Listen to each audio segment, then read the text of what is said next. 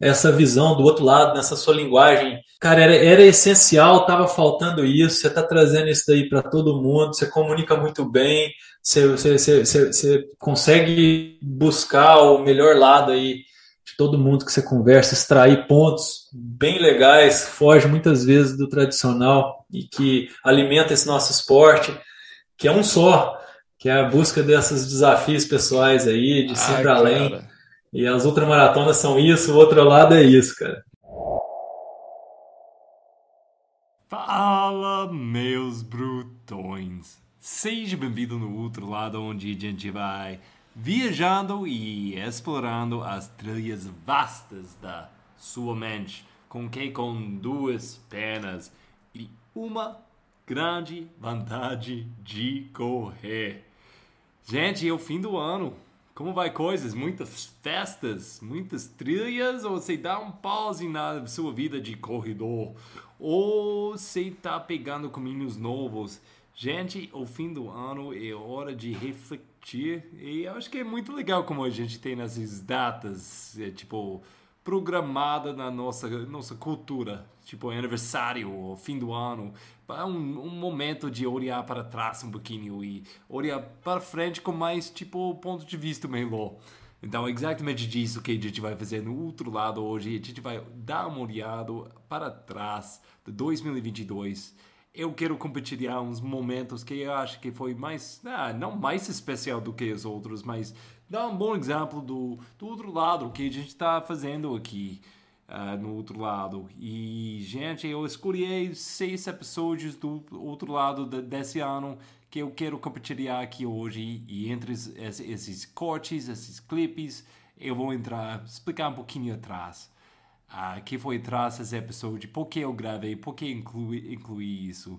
Gente, essa coisa do outro lado é uma coisa, é uma viagem para mim, gente, pensar que ah, foi início do ano que eu resolvi tipo não eu vou ficar com um compromisso para com vocês e com mim mesmo de todo toda semana eu vou sair com uma episódio do outro lado e umas partes não foi fácil não gente vou falar bem honesto mas eu sempre estava tentando é, entregar a melhor coisa meio, uh, de possível de conteúdo de valor para vocês e nossa eu aprendi muito esse ano muito muito é absurdo eu nem, nem tenho espaço nessa, nessa episódio para, falar tudo. Mas quero começar.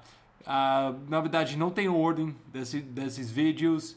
Eu estou jogando seis episódios para dar um exemplo de coisas diferentes que a gente está explorando aqui no outro lado. E essa aqui vou jogar primeiro porque tem vídeo. Então, quem está assistindo de vídeo, eu estou de vídeo de agora mesmo. Você pode ver o vídeo no YouTube ou no Spotify. E esse primeiro, nossa gente, na minha opinião, na minha opinião foi o evento do, do ano na, na mundo de prova. E foi uh, ao fim do 80 quilômetros do, do La Mission. Uh, quem não sabe, foi um grande sprint, uma coisa muito rara para ver no, no mundo de ultra. Normalmente você, chega tipo 10, 10 minutos entre você e outra pessoa, não, você prati, prati, praticamente foi a mesma hora que você chegou. Mas essa, essa, essa, essa, essa prova da La Mission, o, o Wellington Noronha e Celínio, eles, eles fez a prova inteira. Não, tipo, eles são amigos, mas eles, isso não foi o... Talvez você viu na, no Cape Town, uh, que aconteceu lá, mas isso não foi uma coisa eles planejou de acabar juntos. E eles nem estavam tentando, eles deu tudo força para ganhar uma e outra, mas foi um grande final de um grande prova para os dois. E, gente, esse episódio para mim foi muito legal, porque eu adoro competição. Eu, quando pode pegar o melhor de todo mundo incluído. Eu acho que competição é uma grande oportunidade de descobrir novos limites. E essa, essa prova foi um grande monstro disso, porque os dois são amigos. E esse episódio, tipo, a, dia depois da prova, eu, eu falei com os dois, o, Wellington, Noronha e Celinho, gente, vamos gravar sobre isso. E os dois na hora falaram sim. E você vai ver nessa, nesse clipe aqui que, nossa, eles têm grande respeito um para o outro. E isso é ultra, gente. Nosso esporte é incrível por causa disso, porque a gente pode pegar essa oportunidade de ai, fazer competição com nossos amigos, achar tentar achar o limite de si mesmo e puxar os limites dos outros e no fim pega uma cerveja juntos e porque gente o trail é um esporte incrível, assim. E esse episódio, essa, essa episódio de que aconteceu foi um grande exemplo disso. Então vamos lá uh, com esse primeiro refletivo, retrospectivo do 2022.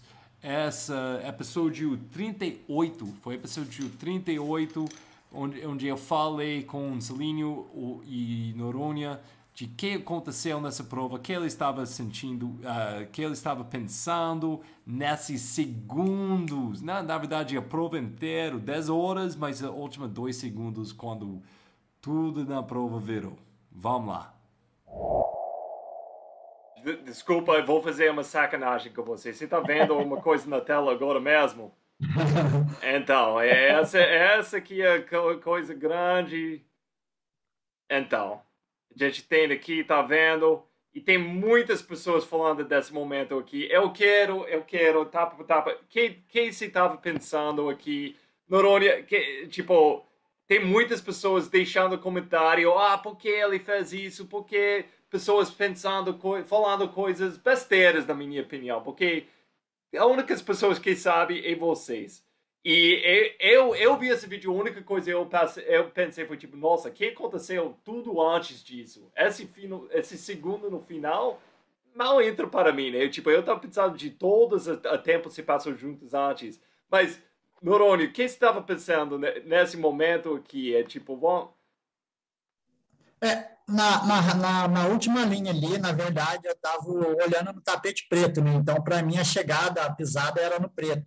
Foi aonde que eu tirei pé. Geralmente, na, olhando na foto, é, só que o chip ele está depois da, da faixa, na verdade. Então, foi o que bateu na minha cabeça ali, era o tapete preto. Então, foi o momento. No... Então, você estava quase chegando nesse tapete preto. E, Solinho, você tinha um momento, porque foi, uma, foi uns 5 metros que você pegou. Tipo, você, você caiu um pouquinho atrás. Como você mudou tão rápido para ganhar tanto espaço tão rápido? Você, você simplesmente ah, estava jogando o seu corpo em frente? Isso. Eu, eu vi que não dava mais. Eu, eu, eu falei assim, eu vou ter que dar 200% meu aqui para ver se eu consigo chegar. Aí eu parece que eu fiquei cego na hora e dei tudo que tinha para chegar, tá? Porque, e assim, pô, eu, gente, eu, tinha, eu tinha força para ir mais, eu não estava no meu limite. Eu lembro que eu tinha força, porém eu foquei no tapete ali, sei lá, deu um branco e para mim a chegada era ali, entendeu? Não era que foi o meu limite ali, eu tinha perna. É, se eu soubesse que ia ser mais na frente, acredito eu, falando agora, que eu tinha perna para isso. Mas é, foi o que aconteceu, é o momento, então não tenho que me desculpar e criar desculpas em cima disso. Foi o que deu quando que aconteceu.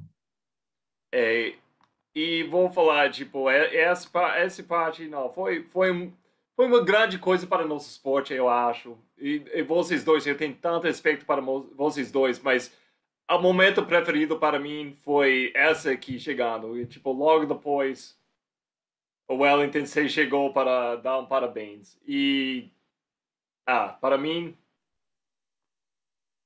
isso foi tudo. Celínio, o que você estava pensando nesse momento, quando você caiu no chão? Rapaz, passou uma novela na cabeça da gente, né, cara?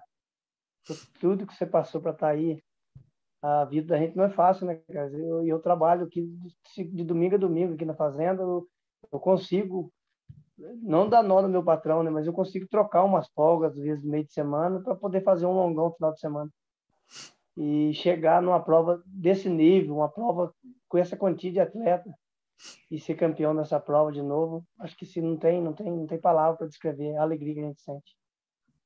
Não porque eu ganhei ali do Ayrton, eu digo a, a, a sensação que a gente passa aí é muito bom, cara. É gostoso demais, né? E o tempo que nós fizemos, né? Eu acho que esse tempo é, vai ficar meio que histórico também, né? Muito, foi muito forte, assim. É, não, eu, eu já tinha feito em 2018 com 11 horas e 56, a gente baixou praticamente uma hora e um minuto da prova aí. É. Então é, é mais um desafio aí para ser ser galgado e alguém querer bater, né? Talvez a gente, a gente mesmo vai e bate, não, é, mas, mas Sim. não é fácil, não. É, essa é a ideia, né? Mas não é fácil, né? Assim, tem que dar tudo certo, né? É. E eu acho que deu tudo certo pra gente. A gente representa hoje a mesma equipe, né, ué? Sim. A gente tá na sala, mas espero que a gente consiga ficar bastante tempo, levar o nome da marca e, e ainda conquistar muito, ainda conquistar muitas coisas ainda, se Deus quiser. E eu fico muito feliz aí com o Eric chegando e é mais um novo representante da seleção brasileira, tenho certeza disso. Já tem seu lugar garantido, Eric. Gente, tem várias, várias razões porque eu comecei essa, esse podcast, outro lado. E é, muda de vez em quando, tipo, o foco que eu eu vou lembrar porque eu comecei esse podcast.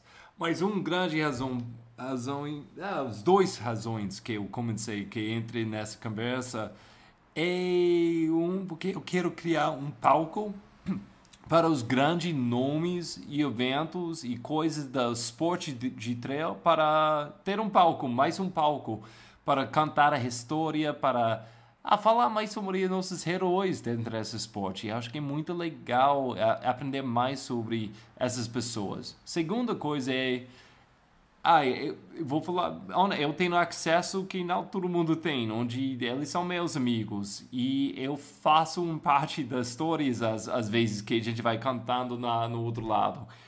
Esse ano, esse ano, 2022, foi a entrada do, do 100 no Brasil, que fez uma grande parte, quem fala, quem sabe minha história, sabe que essa tinha um grande impacto em mim. Eu, eu fui segundo lugar em Paraty e segundo lugar na Atari nessas provas de 100 milhas. Mas essa história agora foi a cara que foi primeiro, o Daniel Meyer, na Paraty.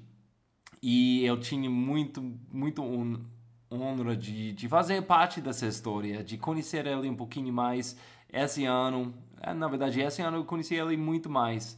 E foi um grande prazer falar com Daniel logo depois da a grande vitória dele do 100 e ah gente vamos lá. Eu acho que quem conhece o outro lado quem conhece minha história sabe porque várias razões esse episódio significa muito para mim. Mas vamos lá vamos ouvir a história do Daniel Meyer e o 100 para ti só um momentinho, eu quero aproveitar esse momento. Há muito tempo eu estou querendo falar isso. Daniel Meyer, seja bem-vindo no outro lado. Nossa, há muito tempo eu estava esperando falar isso. Conseguiu fazer isso? Você chega eh, na rua, que você está pensando? Essa, essa última, se, se saiu a montanha, se está na rua, se está chegando para ti, como foi esse momento para você? Finalmente, essas semanas, eh, todo esse treinamento, toda essa, essa conversa de eu vou, eu vou ganhar, eu vou vencer, todas essas coisas. E agora foi o momento, agora foi o momento. Como, como você estava sentindo nessa hora? Chegando lá embaixo, cara, no último PC maior ali, no final do Mountain Goat, ainda assim eu já a cabeça tava, a cabeça tava porra, eu acho que eu ganhei, cara, acho que eu já ganhei, mas, mas eu, o, o Marcelino ainda, ah, tu vai ter que tirar uns 5 segundos para tirar a foto aqui no, no, no pórtico aqui. Falei, não, cara, o Roger tá vindo aí, o Roger tá vindo, eu tenho que sair o quanto antes. Ainda tava, não, não ganhei, não ganhei, mas, mas porra, veio subindo é, toda aquela emoção de, de todo o treinamento até ali, cara, que tudo que eu tinha almejado, tudo que tinha sonhado estava se concretizando. E quando atravessei aqueles dois últimos rios e só tinha mais uma trilha e o Marcelinho, o Marcelino estava tava acompanhando junto e falando, ah, falta tantos quilômetros, cara, não precisa nem olhar para trás. Eu e eu ainda olhava para trás para ver se realmente tu não estava vindo. E, cara, quando eu corri até a gente. Agora eu tô no início de uma, de uma trip, de um trekking selvagem que a gente vai fazer aí na, na Joatinga. Ainda estou em Paraty, podendo curtir esse lugar que, que, que me deu tantos presentes. E, e, aí a gente atravessou a pontezinha lá indo para o centro histórico. Eu olhei aquela última reta, eu arrepiei, cara. Eu falei, eu não vou esquecer dessa reta nunca mais na minha vida, cara. E foi, sei lá, cara. Ainda estou muito emocionado, Roger. Estou muito justo. emocionado.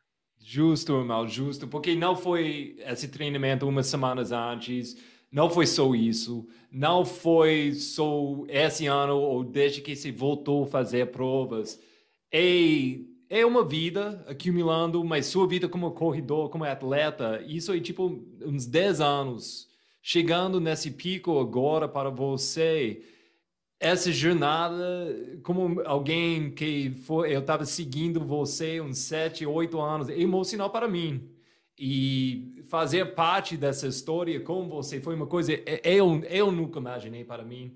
Honestamente, eu nunca imaginei para você também. Me dá tanto prazer você nessa situação, onde você está nesse pico da sua, sua capacidade, eu, eu acredito, mental, tanto quanto mental, física também. Você está no, no seu pico, cara. É uma coisa fantástica assistir, sabendo que alguém que investiu tanto de desenvolver assim, em, em todas as capacidades.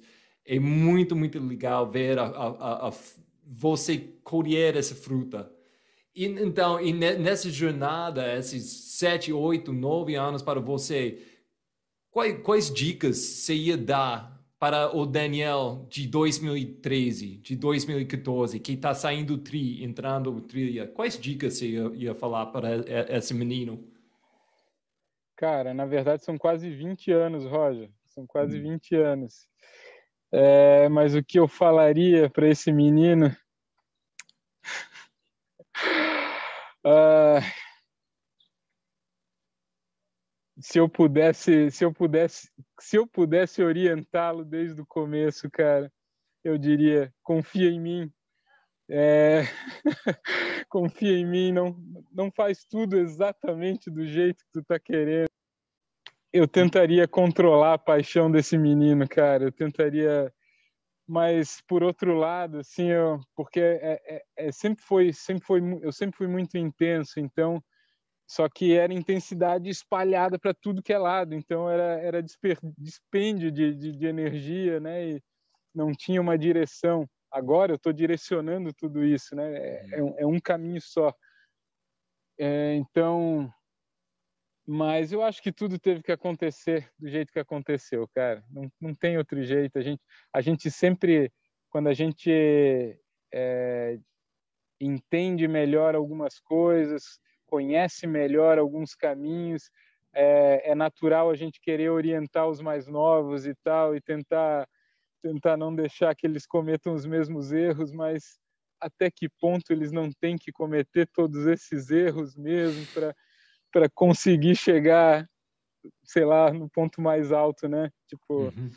hoje eu estou no ponto mais alto da minha vida mesmo, cara, e e eu olho para cima e ainda tem uma eu vejo um caminho imenso ainda cara. Eu não vejo o fim e eu quero tentar ir mais longe. Roger? Falando de desse negócio de criando um palco, a gente tinha uma grande, grande coisa que aconteceu esse ano, é de oh, grande mudança no nosso esporte, o esporte de trail no Brasil. A gente está vendo tipo uma grande crescimento e com isso está entrando mais dinheiro, está entrando mais empresas interessadas, ligadas com o nosso esporte e com isso a gente talvez tenha o primeiro atleta brasileiro de trail que pode ter a, ter a oportunidade de virar profissional só vivendo de correr nas trilhas. Outros países, isso é uma coisa um pouquinho mais comum, mas vou falar o seguinte, eu acho que falar que é uma coisa ah, muito comum. Ainda não outros países, ainda, ela está um pouquinho em frente do Brasil nesse sentido, mas ainda uma coisa nova e gente, vamos explorar essa história entre o Rafael Bonato e o Rogério Silverstream. Aí, quem não sabe, o Silverstream, como ele vai falou, ele mudou times, uh, ele está com o time Go, assessoria Go On Outdoor e nesse episódio a gente gravou até antes de divulgar isso para o mundo. Eu estava tipo meio esperando para divulgar esse episódio depois da grande anúncio. E, de novo, essa coisa no outro lado de criar um palco para, para cantar essas histórias atrás dos heróis do, do trail é uma, é uma grande razão, razão por, por, ah, porque eu tenho esse podcast, porque eu gosto de fa fazer esse podcast. E, de novo, essa, essa coisa de falar um jeito diferente com nossos heróis, eu acho que é, é, é muito legal mostrar esses lados da nossos, de, desses caras e, e homens e mulheres grandes do trail compartilhar ao lado. Às vezes que eu conheço eu quero compartilhar para outras pessoas e às vezes eu nem falo eu não tinha muita oportunidade de explorar assuntos diferentes com meus amigos e amigas e o outro lado abre essa oportunidade para mim para perguntar coisas eu nunca ia perguntar antes ou depois de uma prova com essas pessoas então, gente, vamos ouvir um pouquinho mais essa história atrás. O Silverstream e Bonato. Essa aqui eu acho que é o episódio 40, alguma coisa. Se quiser voltar, gente, todos os episódios pode voltar a ouvir inteiro. Uh, e vamos ouvir essa história com Silverstream e Bonato.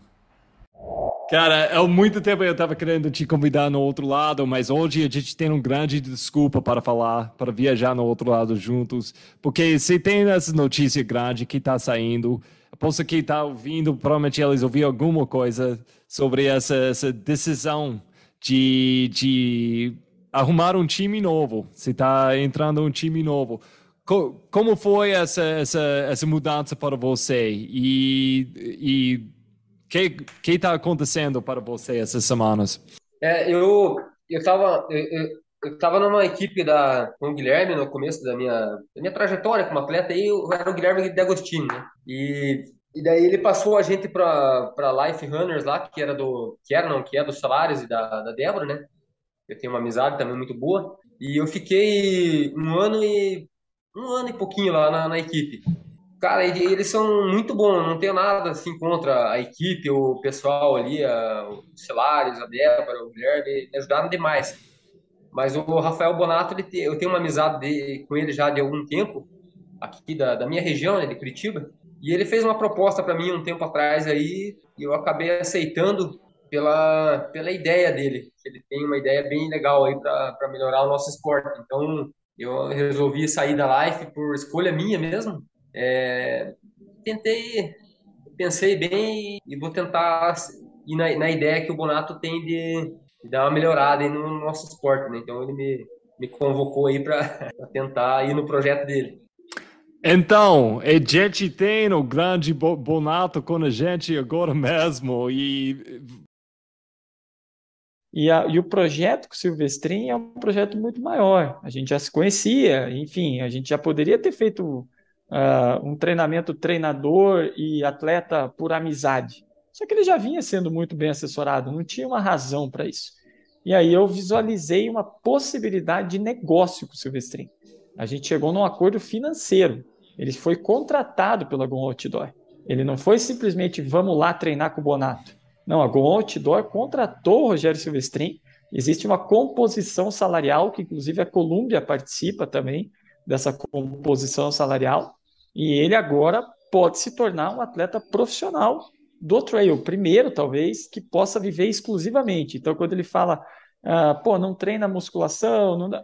ainda não, nós vamos entender o que, que é bom para ele.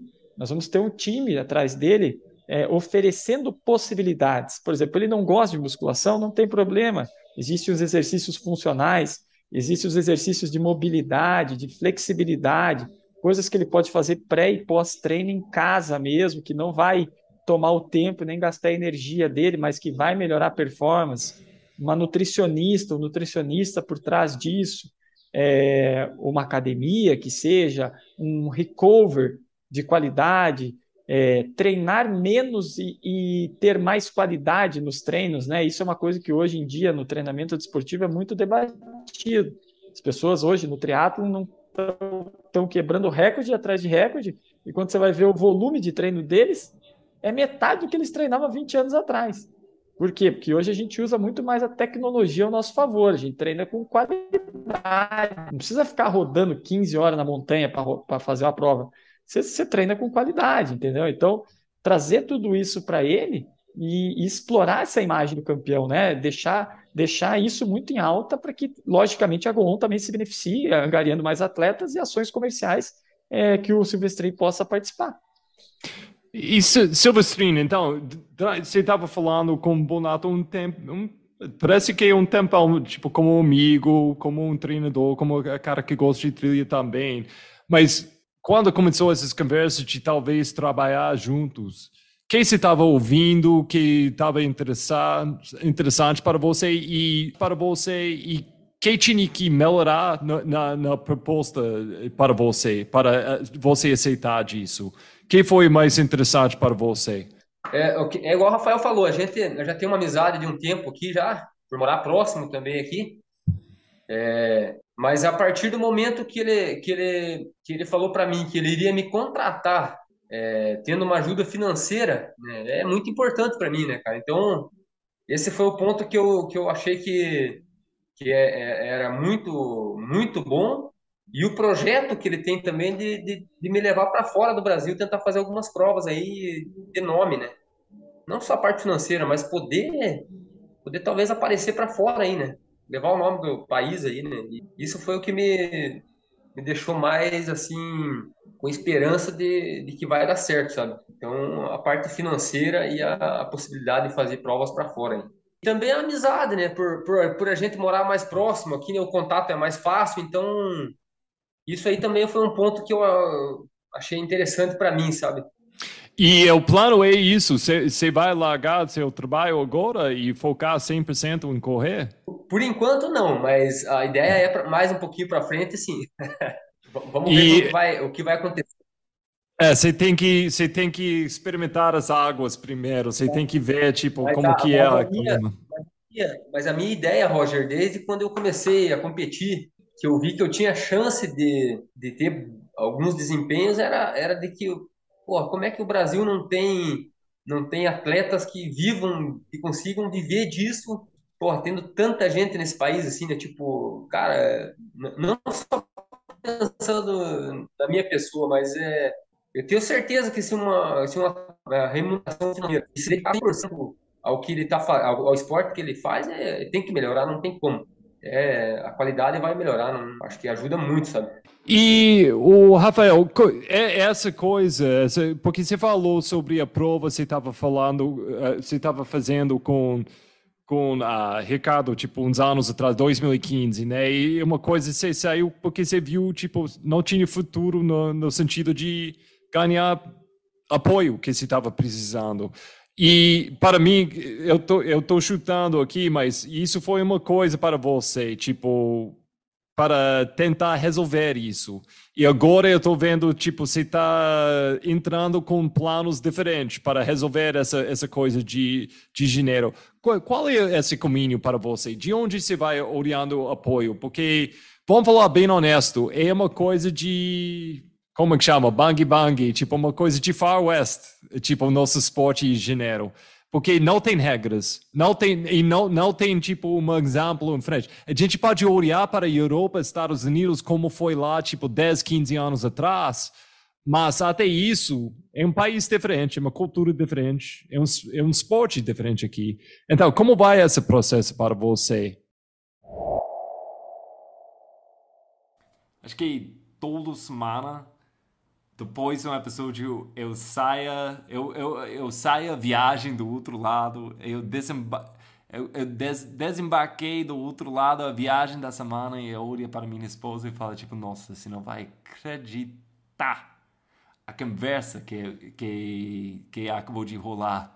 Não foi incrível. E gente tá assim eu eu tô pegando só seis episódios aqui mas toda semana todas as pessoas que vai passando viajando comigo no outro lado eu, não, eu deixo um grande impacto em mim.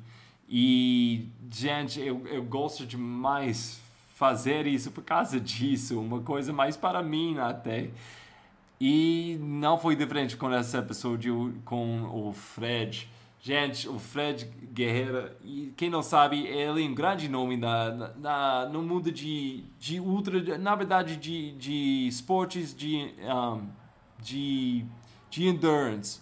O Fred, esse, esse ano, ele estava tá mais focado na, nas corridas de uh, aventura, aventura, onde ele estava fazendo coisas, ah, várias coisas além de socorrer.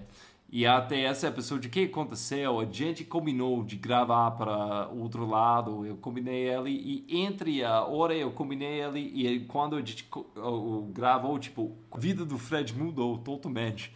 Que aconteceu? Ele foi para o Uruguai para participar no Mundial Paraguai no Mundial do, do, do Corrido de, de Aventura e ele só foi lá para ajudar, nem foi para participar. Mas em cima do hora, o time de uh, polonesa, ele estava faltando um, um, uma pessoa do time, ele por uma questão de visto, ele ele tinha que ficar atrás nos Estados Unidos.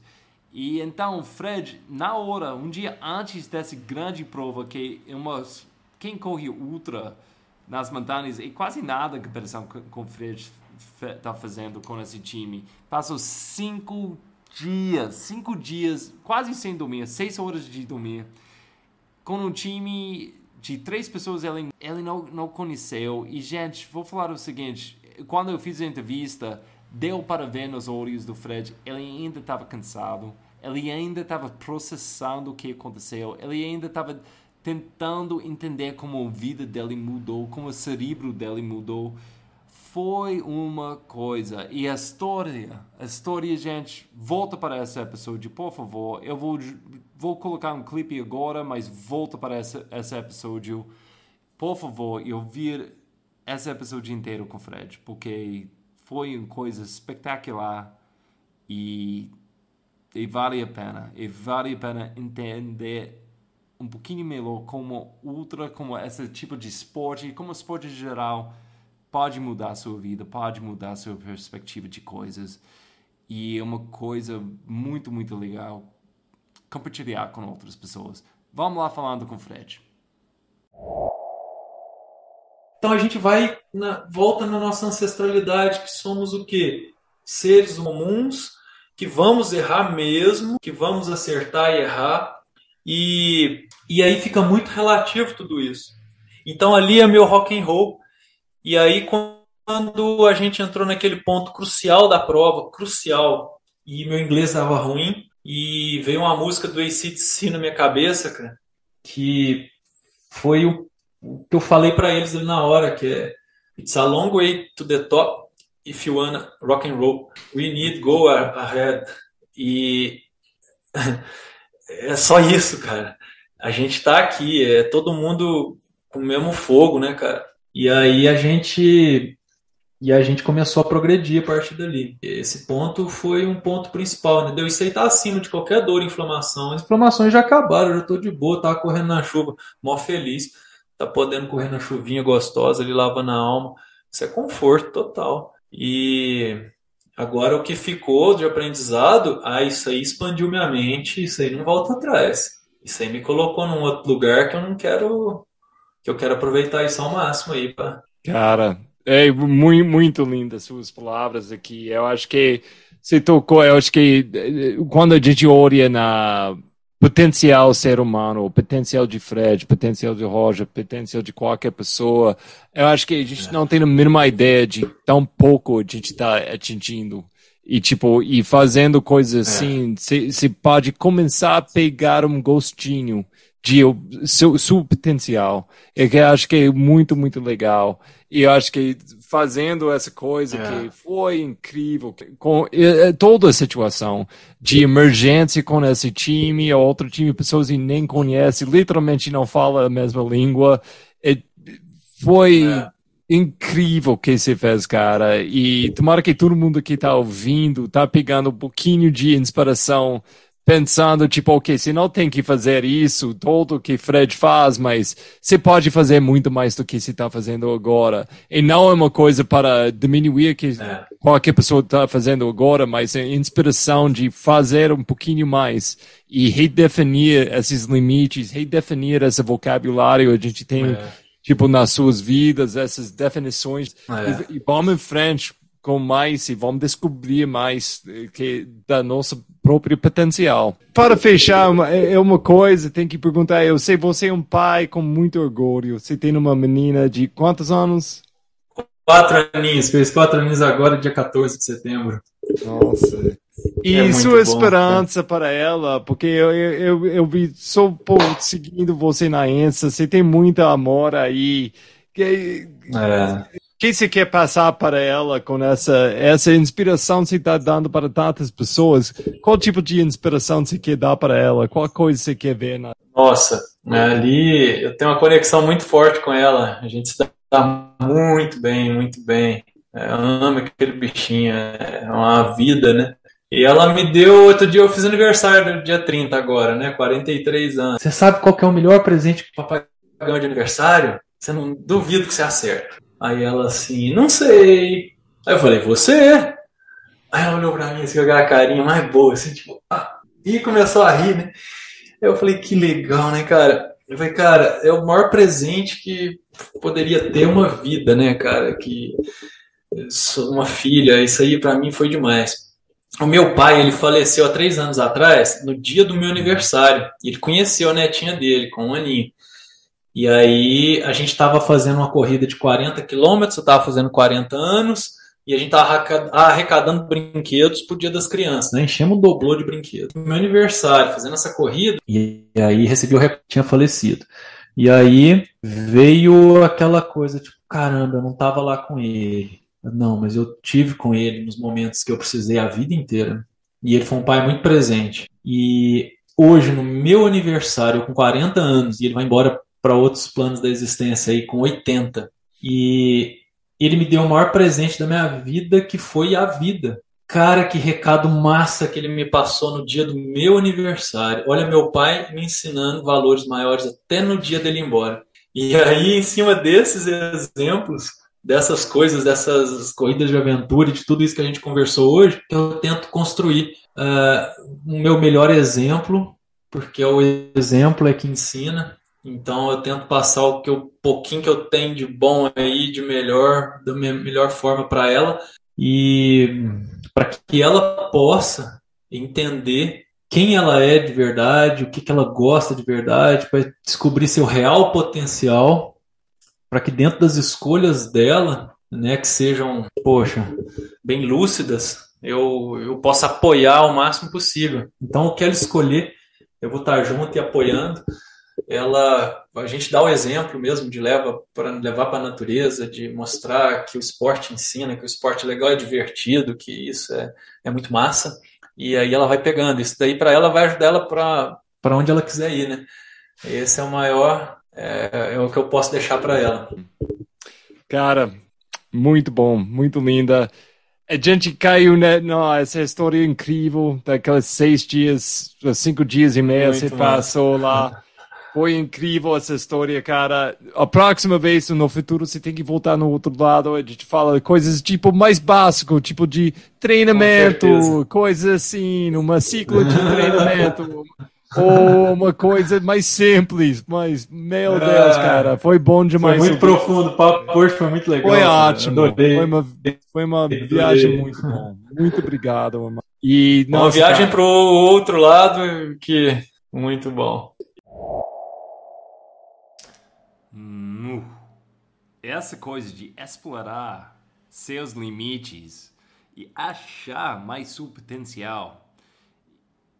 Hum, gente, essa, essa foi incrível. E foi isso que eu estava tentando explorar, ou eu estava explorando no episódio 18, quando eu falei com Adriano da Ser Sagrado. Quem vai seguindo o outro lado talvez se percebeu, eu, no início eu estava fazendo coisas um pouquinho mais uh, variações, vamos falar, é, tipo, fora do correr, tentando ligar com corrida com saúde, Mas esse episódio, vou falar bem honesto, eu tinha um pouquinho de medo de divulgar esse episódio. Né, eu nem sabia como ia a recepção. Pessoas a relação pessoas têm com coisa com ayahuasca e psicodélicos assim. E, mas, gente, vou falar o seguinte: a grande surpresa foi o seguinte. Eu tinha pessoas dentro da comunidade de Correia que, que falou comigo: nossa, eu já tinha essa vivência de usar psicodélicos ou, ou usar ayahuasca para explorar meu, essa coisa de autoconhecimento, para me conhecer um pouquinho melhor e, e entender o mundo melhor e já tem essa ligação com o Ultra e para mim, nossa, fazer essa conexão é uma coisa que eu já estava fazendo. Eu acho que isso foi absurdamente legal porque eu estava sentindo meio sozinho nesse, nesse mundo, pensando e pensando que talvez só foi eu que, fez, que fiz essa ligação. Mas a coisa que foi mais eh, impressionante para mim, eu não recebi nada de mal, de feedback mas todo mundo, muitas pessoas, muitas pessoas da comunidade de ayahuasca me mandam mensagens falando sobre ultramaratona, falando não tem provas nas trilhas do Brasil onde você vai explorando as montanhas? Sério, eu quero participar. Eu tinha tantas pessoas da comunidade de ayahuasca falando comigo sobre trail running, sobre correr nas montanhas, sobre esse mundo, esse esporte maravilhoso que a gente tem. Eu acho que foi muito interessante. A outra coisa que acho que foi muito interessante foi essa conversa com o Adriano. E ele não é um outro maratonista, mas ele é um mestre de, de ayahuasca, as medicinas da floresta. E a gente vai falando, fazendo uma. Eu fui fazendo uma comparação e ela estava explicando um pouquinho melhor como as tradições de usar essas medicinas da floresta, como aplicar essas, essas curas, essas medicinas e ai, vários aspectos. Quem quer voltar, esse foi episódio 18 e é uma episódio eu achei ai, foi um bom exemplo do outro lado. É uma coisa como eu falei, a gente está fazendo um pouquinho menos no outro lado, mas gente por causa disso, eu acho que esse episódio foi, foi um bom exemplo de que a gente está fazendo aqui no outro lado, viajando juntos toda semana. Vamos lá falar com Adriano de novo aqui no re retrospectivo. Jeito que você acabou de falar, falar sobre essas medicinas como uma ferramenta de saúde, como uma coisa de explorar seu corpo, sua mente. Isso é uma coisa eu estou bem ligado com eh, com ultramaratonas. Para para mim quando eu comecei a fazer ultramaratonas, é, abre muitas portas de exploração de eu como Roger e como eu estou lidando com o mundo por volta de mim. E, e virou uma prática para mim, né? Dia a dia, uma prática de como eu consigo ser uma pessoa melhor, como eu, eu consigo explorar meus limites, des descobrir onde eu estou fazendo coisas erradas. Então, quando eu descobri a ayahuasca e essas, essas medicinas da floresta, foi uma coisa tão paralelo e tão parecido que quase me deu susto. E, tipo, foi uau, uau, é uma noite de, com ayahuasca e tão parecido com uma, uma noite de 100 quilômetros na mata que eu, honestamente, eu, eu gosto de falar uma, uma, uma prova de ultra na, na floresta, nas trilhas, é uma medicina da floresta. Mas é uma coisa com isso também, todas as medicinas da floresta, é temascal, quem não sabe, é tipo uma, uma zona uh, sagrada. E todos eles é uma demanda do seu corpo. É uma coisa muito, tanto lindo quanto difícil. Você acha que, para mim, eu acho que por causa disso, eu, eu gosto tanto, porque eu gosto um desafio. Eu, eu acho que é o único jeito de melhorar como um ser humano e ter esses de desafios.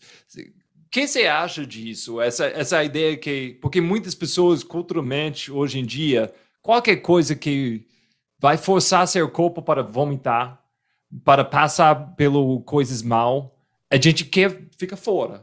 É, a reação é tipo, não, isso não é bom então, você acha que essa coisa, esse desafio, é uma coisa importante, que faz parte das medicinas? É, sem dúvida. É muito pertinente assim as considerações é, que você trouxe e sobretudo porque começa a partir de uma reflexão sobre o corpo da gente e sobre como a gente é educado a colocar esse corpo numa zona de conforto.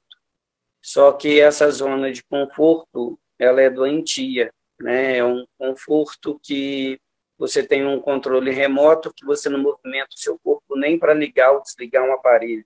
É um conforto que te coloca numa situação de clima, que é um clima que você não sua, é, é um conforto que te coloca é, completamente isolado da natureza. Conforto que te é, condiciona muitas vezes a uma atividade física apenas e restritamente por uma questão de estética e de uma aparência corporal, é, que não é, inclusive, saudável na maior parte das vezes. Então, é, o corpo da gente ele é vítima dessa cultura, é, sobretudo dessa cultura do conforto. Toda né, a nossa medicina convencional ela trabalha com um medicamento que você toma e resolve é, aparentemente as questões da, da doença do seu organismo. E aí, é, quando a gente vai conhecendo os povos originários, e aí você pode ir para a África, que é dessa maneira, no Oriente é dessa maneira, em qualquer comunidade da América, da Oceania é dessa maneira. Todas as comunidades originárias, elas têm métodos purgativos, porque elas compreendem como que esse processo do corpo vomitar, do corpo defecar, do corpo urinar, do corpo suar, é uma forma de purificação é, do organismo. E de, do jejum, né, que é precioso, é uma outra grande medicina. A gente tem, inclusive, um evento aqui em casa que é voltado para a prática do jejum, em que as pessoas elas ficam quatro dias e quatro noites é, sem se alimentar e sem beber. Claro que se elas precisarem, elas podem beber e se alimentar, mas a proposta é essa. E aí é maravilhoso o que acontece com o corpo depois que ele fica quatro dias sem comer e sem beber. É uma ressurreição. O corpo passa por um processo autofágico. As células mais é, doentes elas vão sendo digeridas pelo próprio organismo. Então, as pessoas rejuvenescem assim cinco anos depois que elas vivem isso. E, e é mágico a gente ver como que é o mesmo processo, né, das, você está mencionando das maratonas, né, é, quando o corpo da gente ele é levado a um processo de extenuação, ele, ele volta num processo de ressurreição, vamos chamar assim. E isso nos dá muita saúde. Então, ah, todas essas práticas, inclusive, elas são extremamente, é, elas atuam no sistema hormonal da gente que é milagroso. Então, as pessoas voltam a ter ah, vitalidade, elas voltam a ter desejo sexual, voltam a ter libido, justamente porque todo o movimento de deslocamento de energia, de hormônio, é, de eliminação de toxina, todas elas promovem, isso é como se estivesse resetando o organismo da gente, ele começando, ele aflorando, é como uma poda nas plantas, digamos assim. O impulso é, renasce dentro da gente. Então, assim como a atividade física, ela leva a gente a essa extenuação e depois, né, é, libera todo um endorfina, todo um gás, todo um êxtase, né, é, as cerimônias ou as atividades com as plantas ou com essas medicinas também promovem isso. E, gente, para fechar, vou fazer um pouquinho de sacanagem. Ao invés de pegar só mais uma, um episódio, eu vou pegar um seriado. Eu, eu fiz dois seriados, eh, séries esse, esse, essa, esse ano. Um sobre uh, negócio de ultra, ultra startups onde eu falei com donos de empresas por volta de Ultra. E a segunda foi sobre o Pay, a seu Pay, seu Saúde, tá? De Pay. E essa foi, eu peguei um pouquinho aqui de, de, dos clips, porque, gente, foi, todos os episódios é uma grande oportunidade, oportunidade de falar com pessoas muito mais espertas do que eu, onde eu vou aprendendo e eu vou perguntando as coisas que eu quero saber, que eu acho que talvez vocês iam querer saber também. Mas é, é fazer três episódios só sobre tipo o pé e como é importante os músculos, a, a, a evolução, a, essa ideia de correr de minimalista, de sandália, foi muito bom, porque é uma coisa, nossa, eu passei anos, eu passo anos, eu, há anos eu estou explorando esse mundo e ainda estou aprendendo muito. E fazer esses três episódios me ajudou muito de colocar muitas coisas que eu já senti juntos e ganhar um vocabulário para expressar as coisas sobre minha filosofia de, de correr mais minimalista, de correr ai, de sandália e a importância de saúde do pé, gente, é muito importante. Tudo, tudo começa com o pé, o contato. Primeiro contato a gente tem com o chão, com o chão é isso, seus pés. Então, vamos cuidar deles, gente. Vamos ouvir essa, essa foi episódios 34, 35 e o seriado vai até episódio 36 também. Eu falei com Pablo, é, nossa, cara, genial de falar sobre esse tipo de coisa. E a segundo uh, trecho você vai ouvir é com o Victor Carrara, que, gente, quem não sabe, ele é um grande amigo do outro lado, meu treinador, e ele vai aparecer muito ano que vem. E o Saliba, Saliba foi com eu e Victor falando sobre correndo de sandália. Vamos lá e falar com esses três caras muito mais espertos do que eu. Então, hoje, por exemplo, se a gente tem um monte de corredor aí ouvindo a gente, se essas pessoas correm é porque uma bactéria, entre aspas, há 3 bilhões de anos, descobriu pelo processo de seleção natural o metabolismo aeróbio. Isso serve para muita coisa. Particularmente, o que mais me chamou a atenção foi entender por que determinadas partes do corpo existem e são do jeito que são. Então, entender por que o joelho é do jeito que é, por que, que o tornozelo é assim, por que a lombar dói tanto e por que, que ela é desse jeito. Então, começar a ter essas ideias começou a me ajudar muito em relação aos meus pacientes. Isso é ter uma visão evolutiva. Eu sei que o cara que chega lá no meu consultório com uma dor lombar, por exemplo, ele tem aquela dor. Primeiro, eu penso assim: dor lombar favorece a minha sobrevivência? Lembra aquilo que a gente estava falando do sucesso reprodutivo, da seleção natural e tudo mais? Dor lombar favorece a sobrevivência dos, dos seres vivos?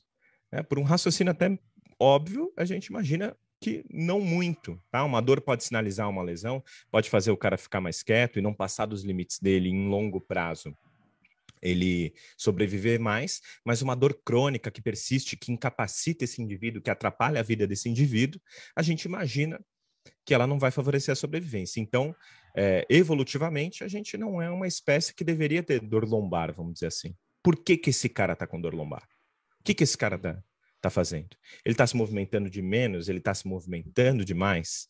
Ele está dando, está expondo a coluna lombar dele, o tronco, a musculatura dele, a variabilidade de movimentações, a variabilidades motoras importantes é, diante é, da nossa história evolutiva, que nos mostra que nós somos uma espécie de movimentação generalista, que a gente consegue fazer vários movimentos diferentes. Esse meu paciente está fazendo isso. Então, isso começou a me ajudar muito nesse tipo de raciocínio. Isso é ter uma visão evolutiva. E eu acho que vai ser legal conversar sobre, sobre as sandálias e conversar com o Vitor também. Demais, é, Ingrid. Acho que talvez um dos maiores especialistas nesse assunto, pelo menos que eu conheço. Acho que nós três, né, cara? Eu falei isso com o Roger semana passada. Eu acho muito legal juntar nós três para falar desse, desse assunto. Feliz é, eu acho que é legal. Acho que é legal que a gente ainda a gente é profissional da área, a gente entende alguma coisa da educação física e de, de toda a estrutura porquê do, da sandália, né? Ela não é só a sandália, tem, tem toda uma coisa por trás disso que eu acho que vale a pena ser falado.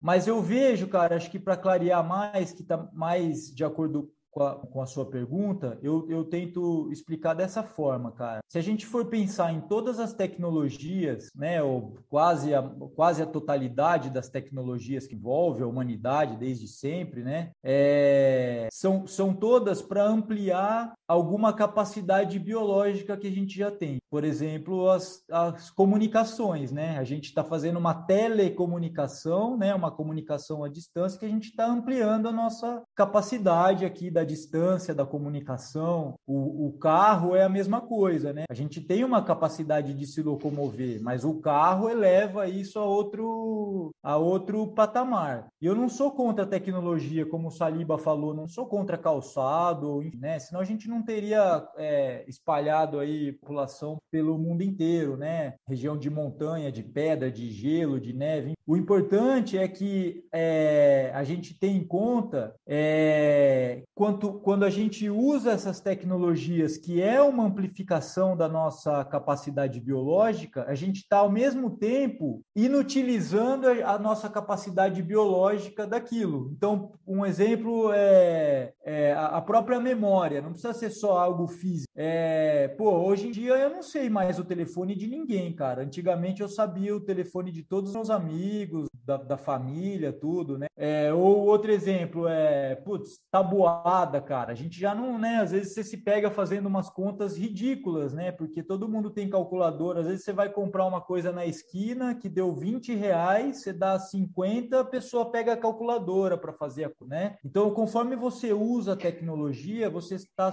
subestimando, né? Ou subutilizando as suas capacidades. E isso serve também é, é, para demandas fisiológicas, físicas. Então, a partir do momento que a gente delega parte das nossas funções biológicas, né? Por exemplo, a gente tá, eu vejo muita gente sofrendo em corridas, né? Vocês devem ver, vocês estão muito mais de meio do que eu ultimamente, né? As pessoas sofrem com calor, as pessoas sofrem com frio, as pessoas sofrem quito, as pessoas sofrem com plantas, porque não estão não tão expostas. Fez frio, liga o, o aquecedor, né? Tá um pouquinho calor, ar condicionado, né? E, é, então a gente acaba perdendo a nossa, a nossa capacidade biológica de lidar com essas, com essas situações e variações. E o pé, não só o pé, né? Porque falar só do pé isolado não faz. O pé é esse primeiro contato, como o Saliba falou, mas todo o nosso corpo se adapta a partir do contato do pé. E foi isso que foi acontecendo ao longo dos anos. Foi perdendo as funções biológicas ah, do arco plantar, né? O longinal e o transverso, os próprios dedos, né? O two splay, que é essa capacidade de dedos de abrir na hora do,